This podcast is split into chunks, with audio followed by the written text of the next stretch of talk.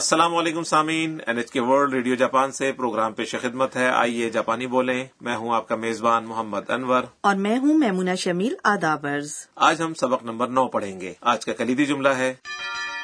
何時からですか کس وقت سے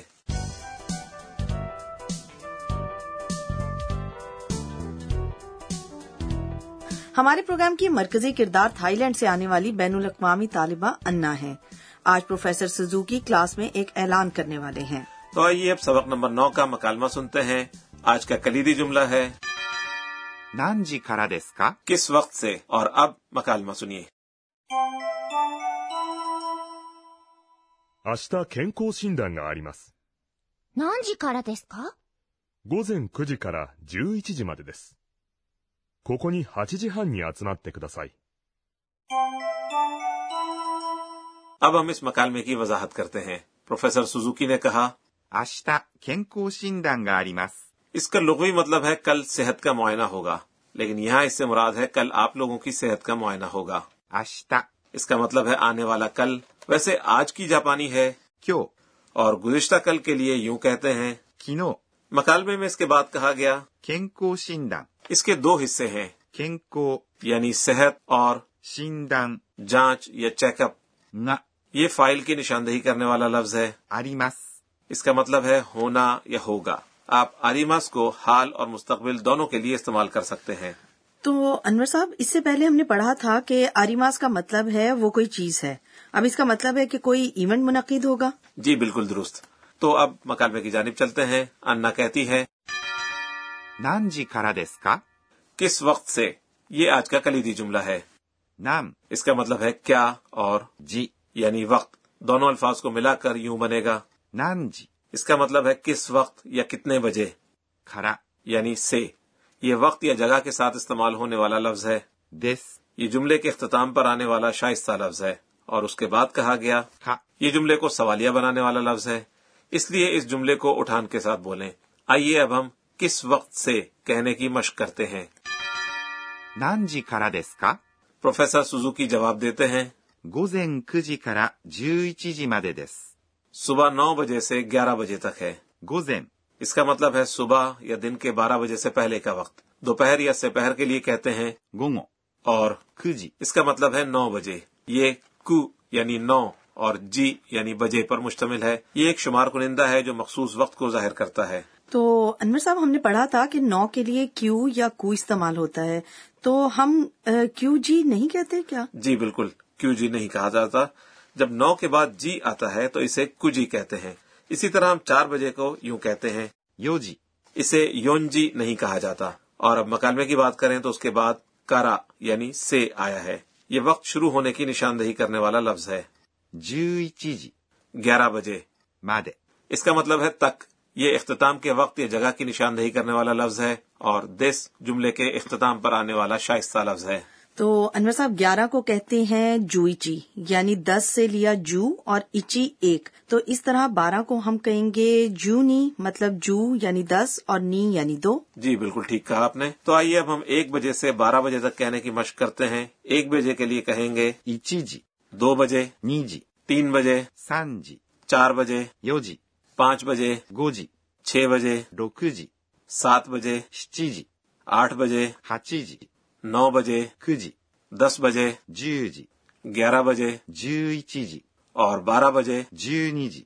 آئیے اب پھر مکالمے کی جانب آتے ہیں پروفیسر سوزوکی اپنی بات جاری رکھتے ہوئے کہتے ہیں ここに8時半に集まってください。 مہربانی کر کے ساڑھے آٹھ بجے اس جگہ جمع ہو جائیے گا ここ اس جگہ یا یہاں に یہ جگہ کی نشاندہی کرنے والا لفظ ہے 8時 یہ آپ پہلے سیکھ چکے ہیں یعنی آٹھ بجے 半、 اس کا مطلب ہے آدھا یہاں اس سے مراد ہے آدھا گھنٹہ یا ساڑھے جی بالکل آ، ہاچی جی کا مطلب ہے آٹھ بجے اور ہانگ کا مطلب ہے آدھا اس طرح سے یہ ساڑھے آٹھ بجے بن جاتا ہے جی بالکل ساڑھے آٹھ بجے کے بعد آنے والا نی مخصوص وقت کی نشاندہی کرنے والا لفظ ہے انور صاحب نی کے کئی کردار ہیں نا جی بالکل ایسا ہی ہے اچھا اس کے بعد آتا ہے 集まって、 یہ دراصل فعل 集まります、 یعنی اکٹھے ہونا کی تے شکل ہے اگر آپ کو یاد ہو تو آپ اس کے ساتھ لگاتے ہیں ください、 یعنی مہربانی کر کے تو اس طرح یہ بن جاتا ہے 集まってください。 برائے مہربانی جمع ہو جائیے گا یہ دراصل درخواست کرنے کا ایک طریقہ ہے تو سامعین اب ہم سبق نمبر نو کا مکالمہ ایک بار پھر سنتے ہیں پہلے آج کا کلیدی جملہ 何時からですか کس وقت سے اور اب سنتے ہیں مکالمہ 明日健康診断があります。何時からですか午前9時から11時までです。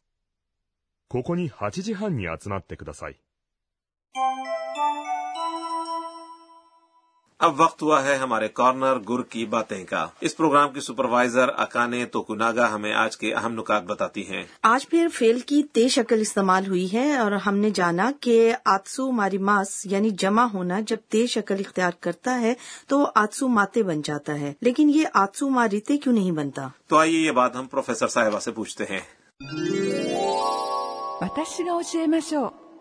وہ کہتی ہیں کہ گزشتہ سبق میں آپ نے ماس شکل کے فعل کی تے شکل بنانے کا بنیادی طریقہ سیکھا تھا اس میں صرف ماس کو تے سے بدلا جاتا ہے آج ہم دیگر طریقہ کار سیکھیں گے اس طریقے میں آپ کو نہ صرف ماس کو بدلنا ہے بلکہ اس سے پہلے والا لفظ بھی بدلنا ہے اگر ماس سے پہلے لفظ ری ہے تو آپ ری اور ماس کو ایک ساتھ یعنی ریماس کو تے سے بدلتے ہیں جیسا کہ 集まります。 یعنی جمع ہونا کی تے شکل بنتی ہے 集まって。 اور جب مس سے پہلے حرف ای یا چی ہو تو بھی یہ اصول لاگو ہوتا ہے اس معاملے میں بھی آپ ای یا چی اور مس کو ایک ساتھ تے سے بدلتے ہیں اور اگر مس سے پہلے حرف می نی یا بی ہو تو آپ اس حرف اور مس کو ایک ساتھ ن دے میں بدلتے ہیں مثال کے طور پر 読みます。 یعنی پڑھنا کو اس طرح تبدیل کیا جاتا ہے 読んで。 تو آئیے ہم اسے گیت سے یاد کرتے ہیں یہ گیت بتاتا ہے کہ آپ فعل کی ماس شکل کو تے شکل میں کیسے بدلتے ہیں اس کا انحصار ماس سے پہلے آنے والے حرف پر ہے جب حرف ای چی یا ری ہو تو آپ اس حرف اور ماس کو اکٹھے تے سے تبدیل کر سکتے ہیں اور اگر ماس سے پہلے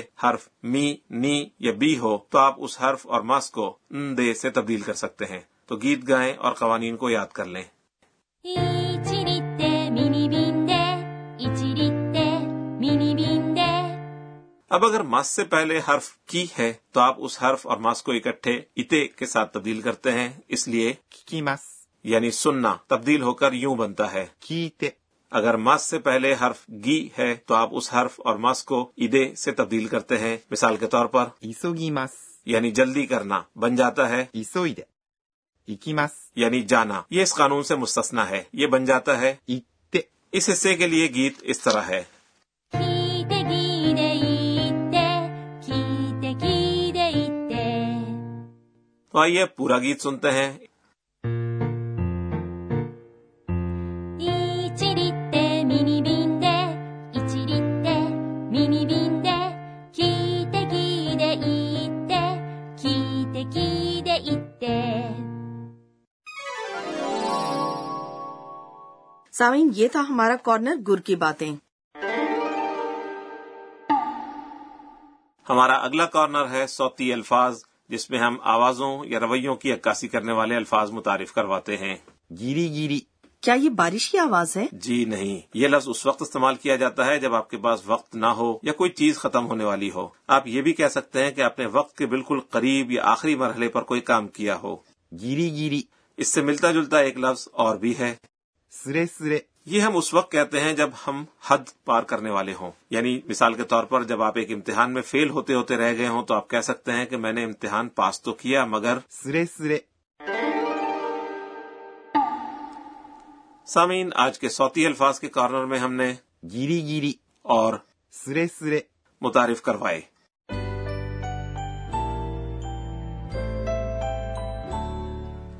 اور سبق کے اختتام سے پہلے ہمارا کارنر ہے انا کی ٹویٹ جس میں انا اس دن کے بارے میں ٹویٹ کرتی ہے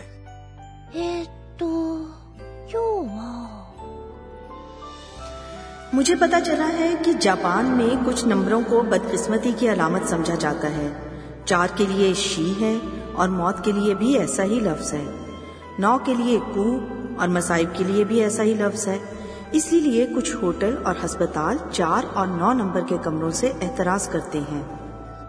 سامعین امید ہے کہ سبق نمبر نو آپ کو پسند آیا ہوگا